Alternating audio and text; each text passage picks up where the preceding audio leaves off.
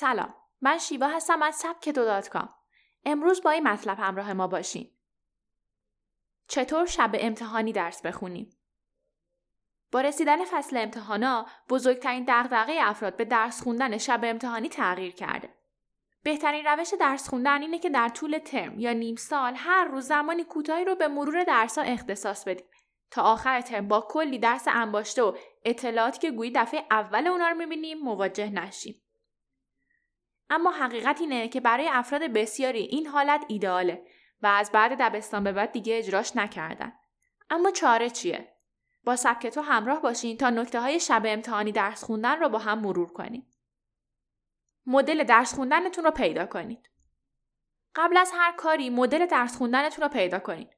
افراد با توجه به عادتها و رفتاراشون بر اساس یک روش خاصی مغزشون آمادگی بیشتری برای دریافت مطالب بیشتر با حجم بالاتر پیدا می‌کنه. این حالت رو برای خودتون پیدا کنید. چون نه تنها فقط شب امتحان بلکه در تمام طول زندگی به کارتون میاد. برخی افراد تو مطالعه های گروهی و برخی هم با صدای بلند درس خوندن توانایی مغزشون بیشتر میشه. در وضعیت غیر راحت قرار بگیریم. بیاین قبول کنیم که روی تخت نشستن یا دراز کشیدن نمی‌تونه راه حل خوبی برای درس خوندن باشه. پس خودتون رو گول نزنین و حالا که به درس خوندن شب امتحانی رسیدین کمی به خودتون سخت بگیرید.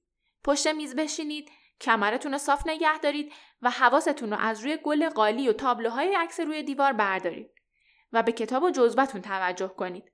اگه خسته شدین به جای تغییر وضعیت بلند شید، کمی قدم بزنین، یک چای بریزین و دوباره شروع کنید. یک نگاه کلی بندازین. البته احتمالا این کاریه که در طول مطالعه زیاد انجام میدین اما قبل از شروع یه نگاه کلی به کتاب بندازین و با موضوعات کلی کتاب و بخشهای مختلف اون آشنا بشین.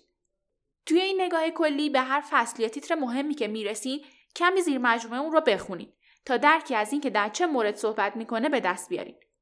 یا اگر توی کلاس حضور داشتین سعی کنید صحبتهای استادتون رو در مورد اون موضوع به یاد بیارین.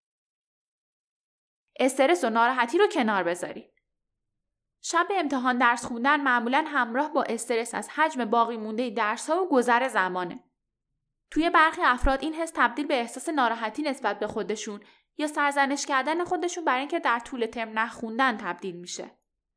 اما چیزی که مهمه اینه که هنوز وقت دارین و نباید این زمان رو از دست بدین. پس یه نفس عمیق بکشین و شروع کنید. از درس لذت ببرید. بالاخره باید قبول کنید که چیزی که می‌خونید رو خودتون انتخاب کردید یا مربوط به انتخابتون میشه. اگه قرار باشه تمام مدت با عصبانیت و اخم و قور زدن درس خونید کاری از پیش نمیره. پس فکر کنید که امتحان ندارین و قرار این کتاب رو همینطوری بخونید. سعی کنید کمی مثبت به درس نگاه کنید. بعد متوجه میشید که نکات جالب یا کاربردی زیادی توی اونم وجود داره که می‌تونه حتی براتون سرگرم کننده باشه. دسته بندی کنید. قرار چند فصل بخونید؟ 14 فصل یا چهار فصل طولانی؟ چقدر وقت دارید؟ بر اساس زمانی که دارین و تعداد فصلهایی که باقی مونده برنامه بریزید.